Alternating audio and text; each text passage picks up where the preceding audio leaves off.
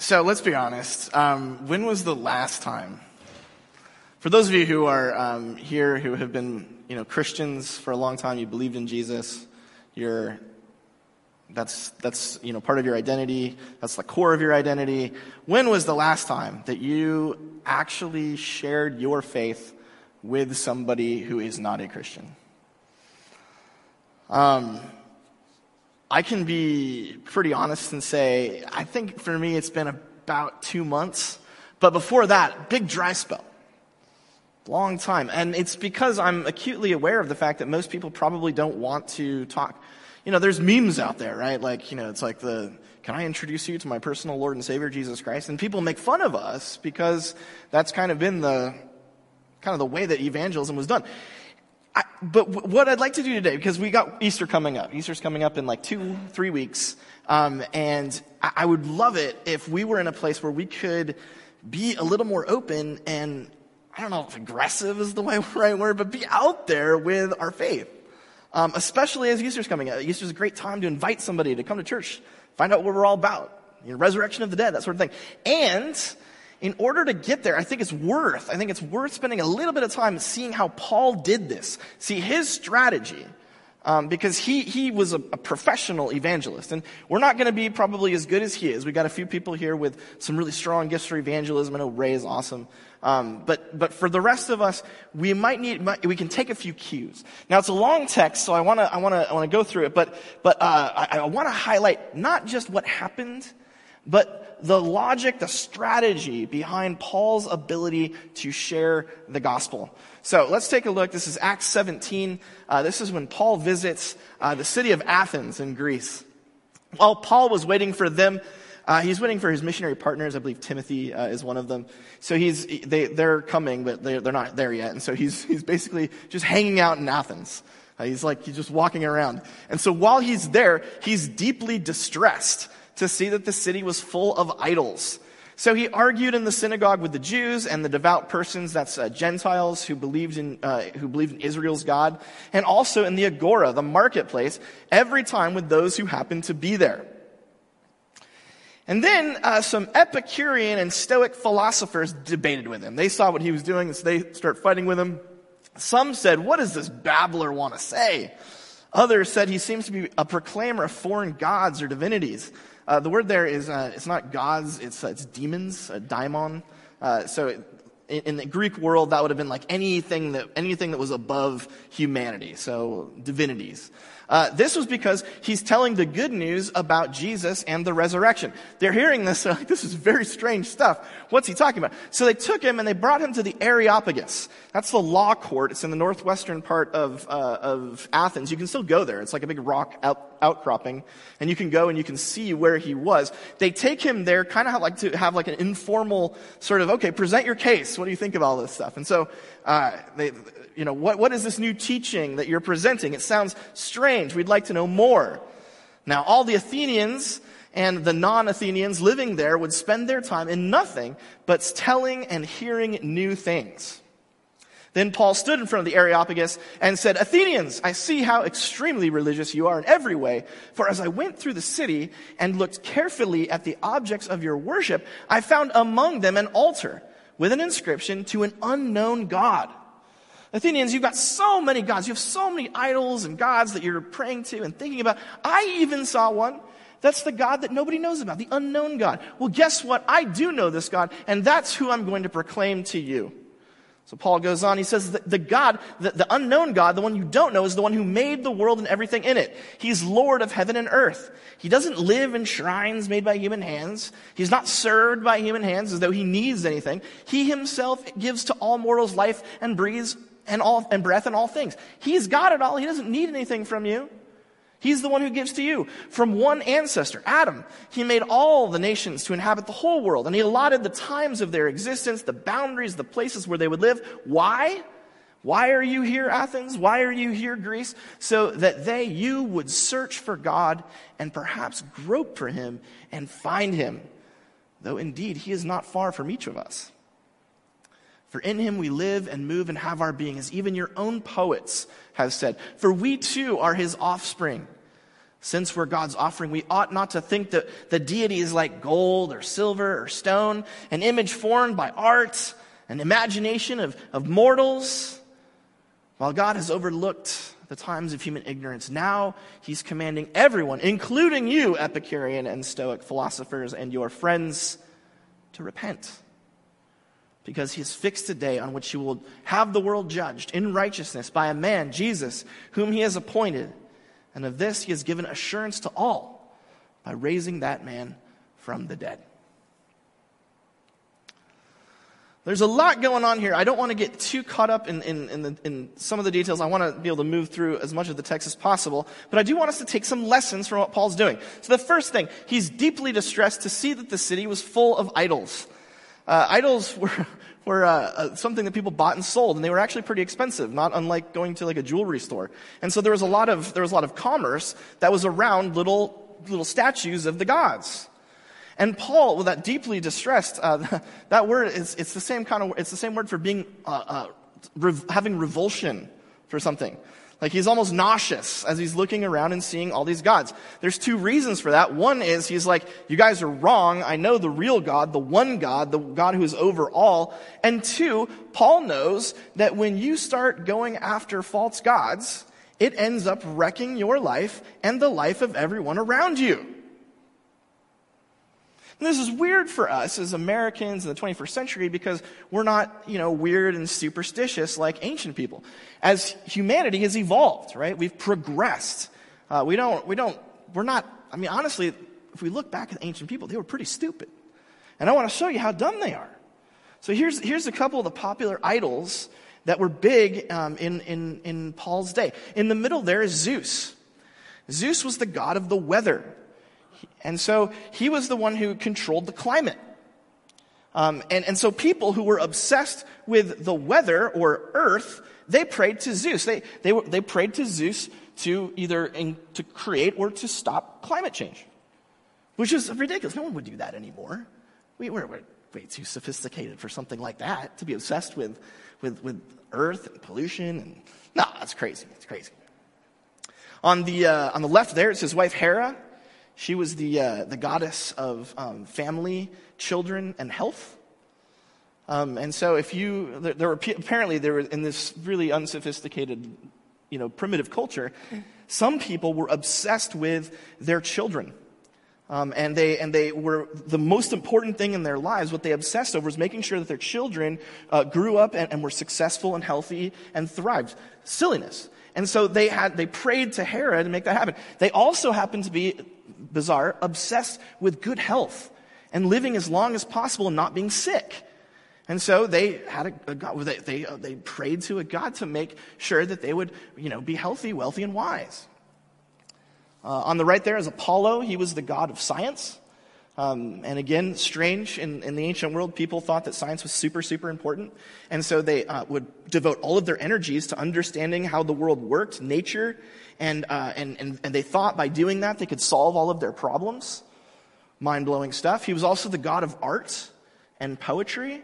And so in the ancient world, uh, they, they had, they understood, some people were obsessed with human emotion, feeling, self-expression, right? And so they would pray to Apollo to, to, to, to have the, the, to, to understand and explain and, and, and expound and, and, and push out the things that were deeply inside of them, their identity. A couple more. I got, uh, we got on the left here Dionysus, my personal favorite. Uh, he's the god of wine. Uh, Dionysus was the god of losing absolute control uh, by, by surrendering yourself to uh, substances, right? Uh, so alcohol and, and, and other various things. And he was the God of just losing your mind, going crazy, getting rid of all the other controls. Freedom. He was the God of freedom. He was the God of making sure that nobody has control over me, even me. And next to him is Aphrodite. I can only give you her head because uh, in the ancient world, when they carved Aphrodite, she was always naked. And so to keep this G rated, uh, we're just getting her head. She was the goddess of sex. And um, very strange. Ancient people, they, um, they, a lot of them were very, very obsessed with uh, the physical pleasure that comes from sexual encounters. Um, and they celebrated in all of its diversity, all of its forms. Uh, Aphrodite, there was no, there were no rules. it was, it was just go for it. In fact, uh, when Aphrodite and Dionysus got together, um, it was very common in the ancient world in Paul's day and in Athens and Greece to, um, to have orgies as a, uh, as like a, a way of worshiping.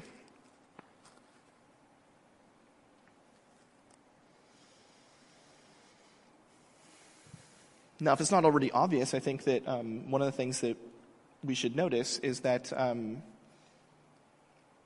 the difference between us and ancient people is that we've cut out the middleman. Right? Instead of, instead of praying to Zeus, we just obsess over the weather. Instead of praying to Hera, we simply turn our children into our gods.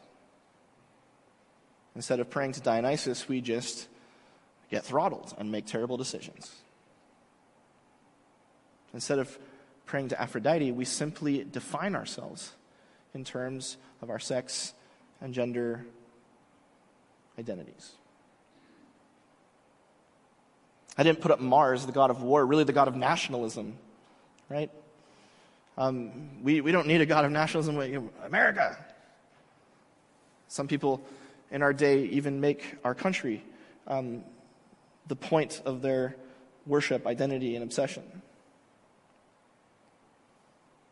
The bottom line is, is that Paul is going around Athens and he's seeing all of these things. And he's seeing all of these gods that people put in front of their lives, the things that their lives revolve around. And, and Paul knows that that not only is that not what you're worshiping a fake God, like not the real God, but also on top of that, what's worse is when you organize and order your life around these things, the things that these gods represent, and, and you displace the real God with them, you end up wrecking yourself and destroying the people around you because, as Christians, we call this sin. Right? We go after something that's not God, and as a result, lives get destroyed. And so the first thing Paul does in his evangelism to the people of Athens is he identifies the idols he recognizes what these people are worshiping. What is it that they're you know, pouring their lives into? Because if he knows that, then maybe he's going to have some, some access points as he's beginning to speak to them. We'll see that um, as we look at his speech. But that should bring up some questions for us, right? Like, if you're thinking about sharing your faith with people, you need to know what it is that they are worshiping. Right? And, and the way to know what people are worshiping is to see what's destroying their life. Every sin, when you go after it and you commit yourself to it, it ends up destroying and wrecking you. And so, if you're wondering what the idol is in someone's life, look at what they're being destroyed by, because I guarantee you, whether they know it or not, they're worshiping it. Let's go back to the text. There's some Epicurean and Stoic philosophers uh, and they say, What does this babbler want? Uh, Luke's playing a joke here. Uh, babbler, that word is actually um, seed picker.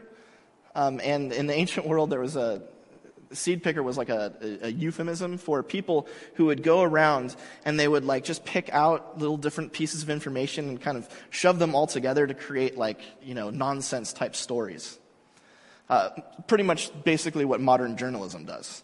So that's kind of what uh, they're, they're really, they're, been, they're like this, this third rate journalist. But then notice at the end what, what Luke says. He like just kind of, by the way, now all the Athenians living there, they'd spend their days doing what? Nothing, but telling or hearing something new. So Luke is playing a little joke on them. They call Paul a third rate journalist, but they're truly the third rate journalists. What are Epicurean and Stoic philosophers? Epicureans were the ones who went after pleasure. They were basically atheists. They didn't really believe in the gods that much. Stoic philosophers tended to believe that the gods were immanent uh, to the world, like inside of everything. And they were people who had a lot of self discipline, self control. They endured. They were strong and manly. That was kind of like their thing. Uh, and so they were, but what's important about them, for Luke's, what Luke's concerned about, is that Epicurean and Stoic philosophers were the elites. They were all rich. They ran the show. They were the ones who had influence, and they were the ones who made sure that the, the Athenians did what they wanted. These are, this is the upper crust. These are the Harvard graduates. These are the ones in, who, who are in the State Department in DC, the ones who are deciding which films are going to get made in Hollywood. These are the ones in charge of all of the mutual funds in New York City. These are the people who are at the top. What they do, they take Paul to the Areopagus. They, they, they're curious. They're like, oh, well, might as well hear something new. That sounds good. Some of you know I have a uh, three and a half pound chihuahua named Piper. Piper is, I think, 11 years old, maybe 10, maybe 12. I honestly don't remember. My mom knows better. Uh, when we got Piper, sadly, when we got Piper, uh, it was illegal because we were living in an apartment. We were actually running the apartment complex. We were um, coordinators of the apartment complex with a no pet policy. And so we got the dog and we, and we shoved, shoved her in the back room of the apartment because we were afraid that, that people might hear her barking. As a result, Piper was never properly trained. So she knows basically three things. She knows her name, which is Piper. She knows come, which is like, to her, a mild suggestion that she move towards me. And as she gets older, she just ignores it more and more. She does, uh, if I do this, she will like stop and cower. That's like when Alpha Dog is like, you know, laying down the law. Um, so she, she knows that one. But she, we never really got her trained. And as a result, she's kind of an ornery, mean dog. Like she hates children. Um, and she tries to bite them and kill them as much as she can. She's only three and a half pounds, so she can't do too much damage. But I mean, I'm honestly worried. Like at some point, someone's going to get their finger bit, and I'm going to put that dog down. We should have trained her. Then, you know, maybe she's so small. How cool would it be if she could, like, you know, stand up on her hind legs and give me a high five? That would be awesome. And I could probably pull that off if I hired somebody, a trainer. Uh, apparently, dog trainers, they, they they agree broadly that any dog, no matter how old, even hurt, abused, no matter how ornery, no matter how willful, every dog can be trained. And, the, and every dog is essentially trained the same exact way. Like, you, it, it's basically like, you do a good thing, you get a treat. Do a bad thing, I'm going to look away from you. The, the mean ones will like shock the dog. See, You know, that's a thing. There are trainers out there that will like shock your dog when they do when it does a bad. That sounds terrible to me, but it's a thing. I learned about it. But they all agree in the basic conditioning of a dog. A dog is a very simple kind of, you know, flesh robot. All you have to do is reward what's good, punish what's bad, and any dog will change and adapt and become the way you want the dog to be.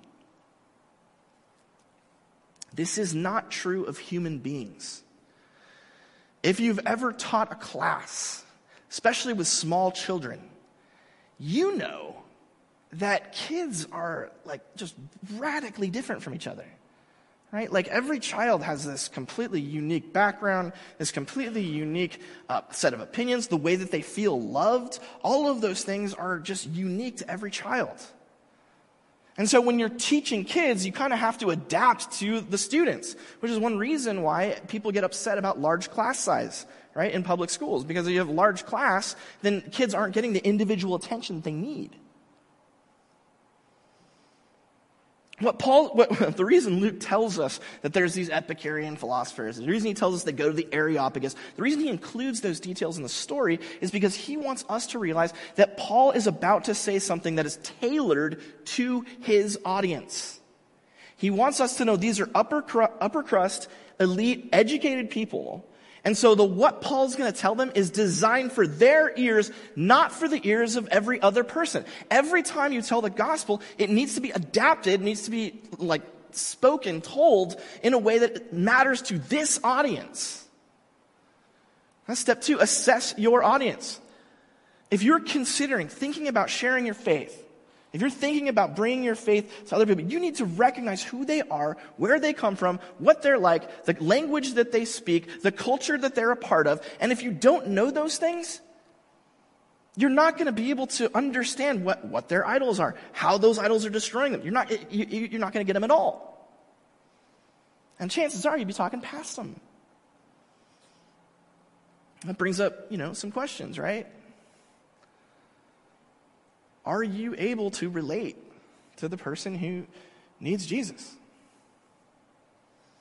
Have you taken into account where they come from, who they are? their family, their background. Because every single one of those things is going to make a difference. And honestly, I'm going to be less effective in sharing my faith with people that I don't know, that I don't have some kind of understanding where they come. You don't have to be best friends. There's this like friendship evangelism. I don't know how well that works. Maybe it does. But the very least, you need to know who they are, where they're from, so that you can understand how they hear the words that you're saying. And notice that this is exactly what Paul does. He adapts his, his speech to the, the, the, the philosophers, the elites, the educated in just the right way. Let's, let's, let's run through it quickly. Um, first, he says he's going to make a bridge, right, between his world and their world. He's like, you got lots of, lots of gods. Let me tell you about the God you don't know. And so how does he do it? He starts with some things that are going to be kind of offensive to these people. They're going to be weird, right? So he says, going on, who, uh, this is the God who made the world. He doesn't live in shrines made by human hands. One of the reasons he brings that up is that ancient people thought they could manipulate God, right? Little, little idols. You can make gods do whatever you want. This is a, the God who comes from one ancestor. The reason he says this, I'll explain in a second. He allotted times and existence and boundaries the places where people live. Greek people, and really ancient people in general, they, they thought of themselves as like, as like a, a, a, a group of people that went back forever. And they'd always been in like, in, in contest or conflict with the people around them. What Paul's saying is like, no, that's not the case. In fact, you have an ancient ancestor. You, we're all actually one big human family. You may not know that or like that. You're actually, we're all, we're all in the same boat there. And not only that, but your, your nation that you love so much, actually God was the one who created that and made that. So on the one hand, he's, he's, he's pushing against some of the philosophies, but then he also, he also reaches out to them, right? He's like, hey, even some of your own poets. He's quoting uh, Epimenides and then Aratus uh, third century um, Greek philosopher poets. And, he, and he, so he, he, he reaches across the aisle and he says, not everything you know is wrong. Okay, I'm not here to like tell you that you're wrong about everything. There are some connections that we can have. But there's connections that they're not going to work. I mean, if, if we're in fact God's children, his offspring, then really, could you make a God out of gold, silver, stone, art, human imagination? No way. And then the zinger. Your idols are wrecking you, and you need to repent.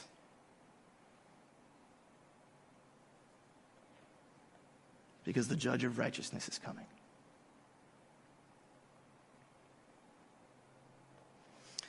So Paul has this kind of like in and out where he's like, here's things that are, you're right about and, and, we can converse on that. Here's some things that honestly you're just ignorant about. You don't know what you're talking about. You have all these ideas, but you're, you're honestly, you just don't. You think you know. And by the way, uh, in the ancient world, the Greeks, they knew about Judaism, right? They were aware that there was Judaism. This isn't like news to them. They've never heard of, it's not that they don't know about it. But clearly what they know about Judaism is completely wrong. They have a very wrong, distorted, screwed up, misinformation, disinformation view of what Judaism is. This last week, um, Don Lemon, he's a CNN uh, anchor. He, uh, he, so the, the Vatican, our Roman Catholic friends, they, uh, the Vatican, Pope Francis, I think he's basic, he's, I'm not sure, but my understanding is that he's relatively liberal as far as, like, theologically and politically liberal as far as popes go. Um, but he this week uh, uh told all the Catholics that we're still not going to bless same sex unions right? So if you're a Catholic priest, you're, you're not allowed to bless or perform a, uh, a gay or lesbian marriage.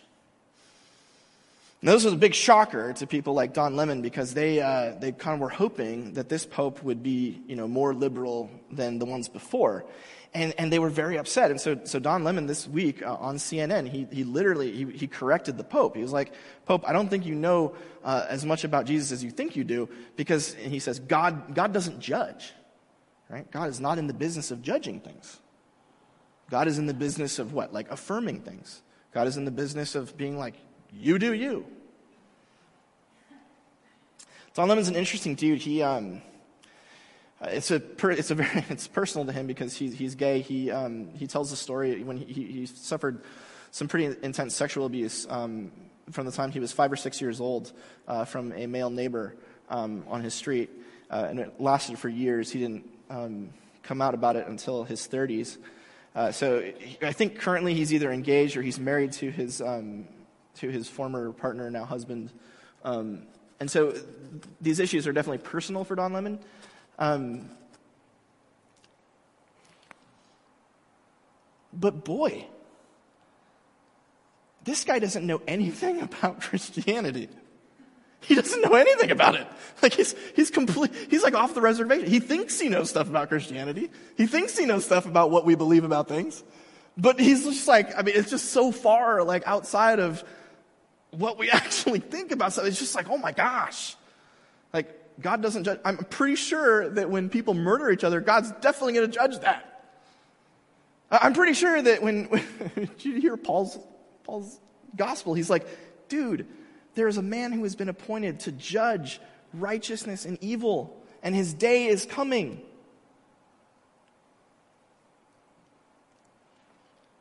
One of the really fascinating parts about our culture is that we've come to a place where no longer are we even post-Christian. We're now like, like neo-pagan. Do you, do you realize how many people in this world, in this country, are so far removed from faith that they just, they have like a caricature understanding of who we are and what we think. They really, they've zero, zero actual experience of like looking at the Bible. You know, 50, 60 years ago, everyone kind of knew some stuff about the Bible. And, but we're in a place now where two, three generations have gone by where people have never stepped foot in church. They, are they're, they're completely educated by a, a, a culture that's obsessed by all the idols that we talked about earlier. They don't have a clue.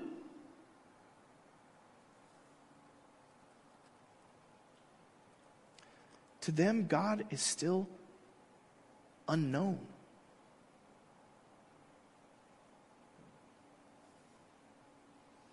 You see, what Paul's doing, sure, he, he makes connections here and he says yes and no to this and that. Um, but over all of it, throughout all of it, what Paul's essentially doing is he's saying, You don't know who God is. You think you do? Let me introduce you to who God really is. And I suggest that we are in exactly the same place in this culture right now. We're here to introduce to people a God they have no clue about. They think they know, but they're completely wrong. They're absolutely ignorant. There's an unknown God. They have no idea who Jesus really is. They have no idea what God is really like. They have no idea what the power of the Spirit is. They have no idea what redemption, forgiveness, all those things look like or act like. They're, they're just totally divorced.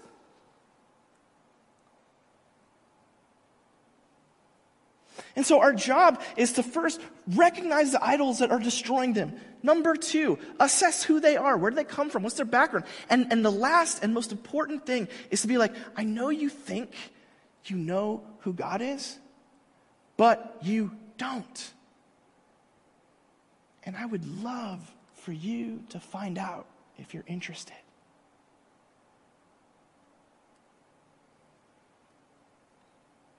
As Christians, we don't just make stuff up about who God is. We have a Bible that tells us everything we need to know about who God is and what God is like. We have services where we worship and cherish that God, where we learn more about Him, where we see what that God is saying to us right now. I would love for you to find out about that God. And you know what? If you would rather go back to this thing that's wrecking your life, okay. That's fine. But let me introduce you to a God you don't really know.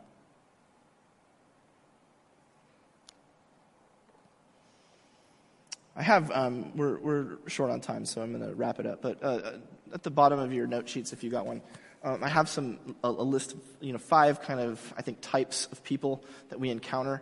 Um, and if we could just skip to the one that has the answers. I think that the, in general, who we're communicating with and who we're interacting with are people who are burned by church. A lot of people have been to church and they got judged. A lot of people have been to church and they weren't allowed to say the things or think the things that they said or thought. This is not that place. We're a grace church. We believe that the only thing that you need to be a Christian is just to simply believe in Jesus. That's it. And we're not here to, you know, we are here to, to make disciples, and we do want to see uh, revolution and transformation in your life, but you come as you are. We're not here to make you somebody that you're not. We are, but not till later. Educated ex Christians, uh, we, we need, if you're dealing with people like this, people who've been, grew up in church and then they started, they went to college and they were like, wait, that's nonsense. Uh, there's, there's a whole realm of apologetics of, of ways to answer their questions. Neo pagans, that's the people who are three, four, five generations removed from any Christian influence in their lives. They think they know who Jesus is. They're like, yeah, Jesus, he's the, he's the bearded guy who's like, uh, you know, just love everybody okay, let me introduce you to the real Jesus who took on real problems and came up with real solutions. Other faiths, um, how's that working for you? Uh, in fact, in some ways, all of it. It's like, hey, so you've been doing this. Is that working great for you? Because if not, and for those who've been uh, wrecked by life, those who've been wrecked by addiction, wrecked by uh, relationships, wrecked, um, who are just at the bottom, who are at the, at the you know, at the end, turn around. Turn around. There's a better life for you. And it's a life following the one who can save you.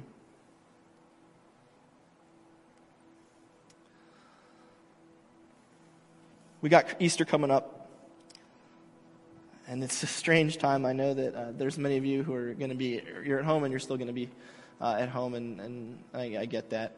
Um, but there's also a lot of people who are really hungry to, to get out and to have some hope and to try something different.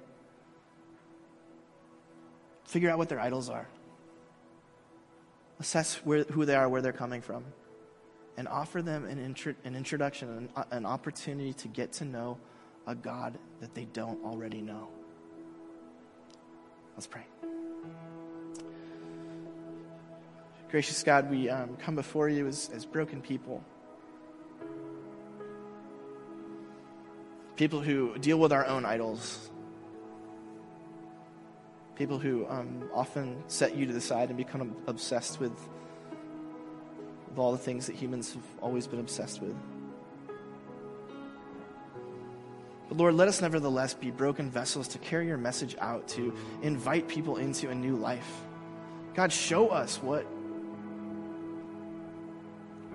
what the people around us are worshiping our friends, our family, our, our coworkers, even our kids, God. What is it that they're worshiping and, and how is it destroying them? Show, reveal that to us, Holy Spirit, in your power. Father, in your wisdom, give us your insight. And Lord Jesus, give us your compassion. May we know and care for the people around us. And may we have a God they've never met, an unknown God on our lips a God they think they know, but they really have no idea. A God whose love and whose justice are both infinite, whose mercy is never failing. A God who's committed to his people and never quits. God, may we introduce you, the unknown God, to a lost and dying world. In Jesus' name we pray. Amen.